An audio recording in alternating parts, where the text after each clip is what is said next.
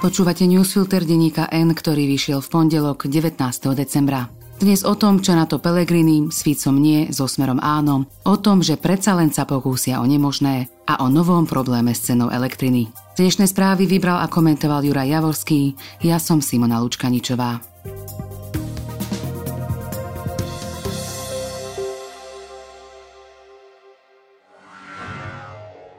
Poznáte už edíciu Hyundai Play? Skvelá výbava a atraktívny dizajn na vás čakajú už len do konca roka za polovičnú cenu, teraz aj s automatickou prevodovkou.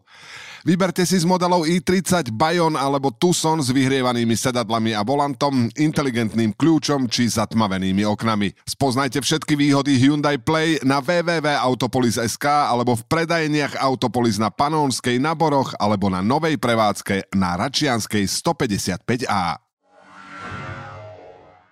Čo na to Pelegrini? S Ficom nie, so smerom áno. Od chvíle, čo padla vláda, sa oplatí načúvať Petrovi Pelegrinimu viac než doteraz. Podľa prieskumov má totiž najbližšie k tomu, aby si po voľbách išiel do paláca po poverenie zostaviť novú vládu. Ako si ju vlastne predstavuje, to samozrejme neprezrádza, ale v pondelok v rádiu Express čo to naznačil. Povedal napríklad, že citujem, parametre budúcej koalície nebudú závisieť len od toho, aké v nej budú strany, ale aj od kvality koalície. To znamená od schopnosti vládnuť, prijímať rýchle rozhodnutia a vydržať. Koniec citátu. To sú podľa predsedu hlasu potrební praktickí ľudia. Nebodaj tým chcel Peter Pellegrini vopred ospravedlniť svoje budúce spojenectvo so Smerom, keďže slová o praktických ľuďoch sú len iným, slušnejším pomenovaním smerákov, ktorí tu svoje schopnosti vládnuť predvádzali 10 rokov. Je to možné. Peter Pellegrini rozhodne nevylúčil budúcu koalíciu so Smerom. Pripomenul len svoje dávnejšie vyjadrenie, že si nevie predstaviť byť v jednej vláde s Robertom Ficom. Citujem, to je osobné, koniec citátu. Zdôraznil Pellegrini, ako by chcel dať najavo, že osobné záležitosti nepovažuje za prekážku spojenectva. K budúcej koalícii Pellegrini ešte povedal, že dúfa v silný mandát od voličov, aby stačili na zostavenie vlády dve, maximálne tri strany. Lenže variant s dvomi stranami podľa aktuálnych preferencií nie je v hre, takže sa skôr oplatí pozerať, koho okrem smeru by si mohol Pellegrini vybrať. Kto sa hodí k smerohlasu? Borisovi Kolárovi síce Pelegrini vyčíta, že sa správa podľa toho, ako fúka vietor, ale to rozhodne nie je typ kritiky, ktorý by bránil budúcej spolupráci. Do smerohlasu by hodnotovo zapadla aj republika, s ktorou ešte hlas oficiálne nevylúčil spojenectvo. Pelegrini sa však vyjadruje o bývalých Kotlebovcoch s nefalšovaným odporom. Ďalšie možnosti zloženia koalície zlá pod vedením Petra Pelegriniho je zbytočne rozoberať. Platí však, že Peter Pellegrini s nimi počíta. S ohľadom na súčasné preferencii s nimi zrejme počíta viac ako s optimistickým scenárom, v ktorom by sa spájal s demokratickými stranami. Tak trochu o tom svedčí aj jeho pohrdavá kritika tých, ktorí strašia návratom mafie. Citujem, viete, kto sa vráti? Ten sa vráti, koho si vyberú občania Slovenskej republiky. Deklamoval Pelegrini v rádiu. Lípšiť sa necháme, vyšetrovanie nestopneme. Bývalý Ficov premiér však nechcel ani zbytočne provokovať tých, čo sa predsa len boja jeho návratu. Hneď v úvode relácie sa napríklad pokúsil odľahčiť vyjadrenie svojho poslanca Matúša Šutaja Eštóka, že by odvolali Daniela Lipšica z postu špeciálneho prokurátora. Podľa Pelegriniho to bol len poslancov názor na Lipšicovú prácu a nie oficiálne stanovisko strany. Okrem toho Pellegrini doslova odmietol politiku revanšizmu, čo je zretelný rozdiel oproti Robertovi Ficovi, ktorý sa vyhráža pomstou všetkým, čo išli po ňom a po jeho ľuďoch. No a Pellegrini povedal aj to, že nechce dať nikomu zámienku myslieť si, že by hlas po voľbách zneužil moc na zastavenie vyšetrovania veľkých káuz. Iba že takou zámienkou už je samotné zloženie strany hlas a kriminálna história jeho členov. Predsa len sa pokúsia o nemožné. V pondelok sa toho dialo neúrekom. Občianská platforma sa vyčlenila z Oľano. Rokovalo poslanecké grémium aj predsedníctva strán, nič z toho však neprinieslo vytúžené východisko. Kto sa radoval spádu vlády, pretože mal pokrk neistoty a chaosu, toho radosť bola predčasná. Platí to hlavne o tých, čo sa už tešili na predčasné voľby. Z trosiek bývalej koalície totiž rýchlo povstala skupinka preživších, ktorí majú iný plán. Nie je ich až tak veľa, ale majú silu. Ich počet stačí na to, aby zablokovali vznik ústavnej väčšiny, čo by v parlamente tie predčasné voľby odhlasovala. Treba ich brať vážne aspoň ten jeden mesiac, ktorý dala prezidentka stranám, kým na nich zošle svoju úradnícku vládu. Stratégia ich plánu je veľmi nejasná, ale cieľ sa dá ľahko prečítať. Eduard Heger, Jan Budaj, veľká časť SAS a občianská platforma z Oľano by radi zostavili vládu bez Igora Matoviča, bez ministra vnútra Romana Mikulca a bez ministra spravodlivosti Viliama Karasa. Vládu, ktorá by nielen dotiahla rozpočet a pomoc ľuďom,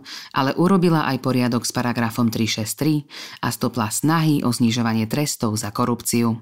Je to taký skvelý plán, až je škoda, že im nenapadol skôr. Teraz má najmenej dve veľké diery.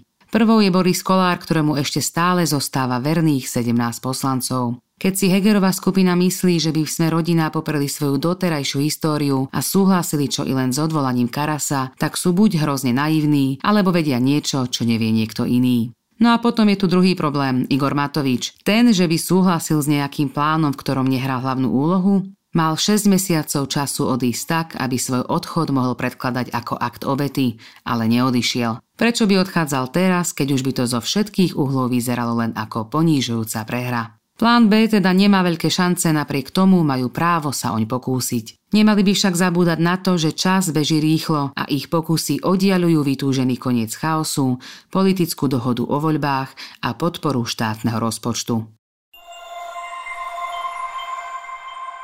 Nový problém s cenou elektriny. Ako môže vyzerať rozdiel medzi riadnou vládou a odvolanou vládou, sa ukázalo už v piatok, deň po vyslovení nedôvery kabinetu Eduarda Hegera. Vtedy totiž rokovalo valné zhromaždenie slovenských elektrární a rozhodovalo aj o tom, či firme odklepne dohodu s vládou o cenách na budúci rok. Neodkleplo. Nikto síce nepovedal, že tak akcionári urobili preto, že vláda stratila autoritu, ale nikto nepovedal ani opak. Pre spotrebiteľov elektriny je podstatné hlavne to, že nikto nevie, čo sa stane v januári. Ak by rozhodnutie akcionárov elektrárni znamenalo, že dohoda s vládou neplatí, tak hrozí skokový rast cien pre domácnosti. Podľa toho, čo o dohode hovorili v čase, keď vznikla, by nárast mohol dosiahnuť aj 380% Je možné, že akcionári svoj súhlas dajú neskôr, alebo aj to, že zaň budú chcieť ústupky vlády v oblasti cenových stropov a zdaňovania nadmerných ziskov. Vylúčená nie je ani taká možnosť, že si vláda uplatní nedávno schválené právomoci a ceny elektrárňam jednoducho vnúti,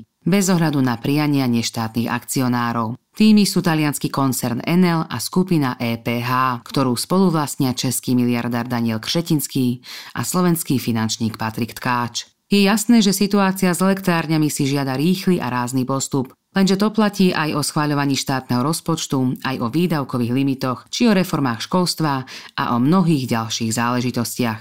V tomto svetle vyzerá byť hľadanie novej 76 ako mrhanie časom. Poznáte už edíciu Hyundai Play? Skvelá výbava a atraktívny dizajn na vás čakajú už len do konca roka za polovičnú cenu, teraz aj s automatickou prevodovkou. Vyberte si z modelov i30, Bayon alebo Tucson s vyhrievanými sedadlami a volantom, inteligentným kľúčom či zatmavenými oknami. Spoznajte všetky výhody Hyundai Play na www.autopolis.sk alebo v predajeniach Autopolis na Panónskej na Boroch alebo na novej prevádzke na Račianskej 155A.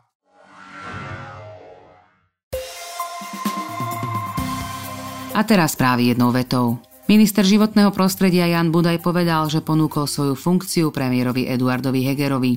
Nepovedal však, či predseda vlády túto ponuku príjme. Slovensko prevzalo od Nemecka prvý z 15 tankov Leopard 2A4 za dodávky zbraní Ukrajine. Minister obrany Jaroslav Naď už skôr uviedol, že nemecké tanky budú rozmiestnené vo východných regiónoch. Sú náhradou za 30 bojových vozidiel pechoty darovaných Ukrajine. Bývalý príslušník kriminálneho úradu finančnej správy Štefan Palatický zostáva stíhaný na slobode. Najvyšší súd zamietol stiažnosť prokurátora voči rozhodnutiu špecializovaného trestného súdu v Pezinku. NAKA zadržala dvoch policajných kukláčov. Podľa webu Startidab ide o jedného aktívneho a jedného bývalého policajta zo zásahovej zložky. Dôvodom je údajne vydieračský únos. Najvyšší správny súd má štyroch nových predsedov senátov, sudkyňu Kristínu Babiakovú a sudcov Michala Matulníka, Juraja Vačoka a Juraja Vališa. Štát otvoril nový úsek R2 pri Lučenci, jediný na slovenských diaľniciach tento rok. Autostráda Mýtna Lovinobaňa Tomášovce má 13,5 km a stavali ju od roku 2019. V Hurbanove padol historický rekord. Mali tam najdlhšie súvislé obdobie bez celodenných mrazov. 364 dní. Od 15. decembra 2021 do 13. decembra tohto roka. Dnešné správy vybral a komentoval Juraj Javorský. Do počutia zajtra.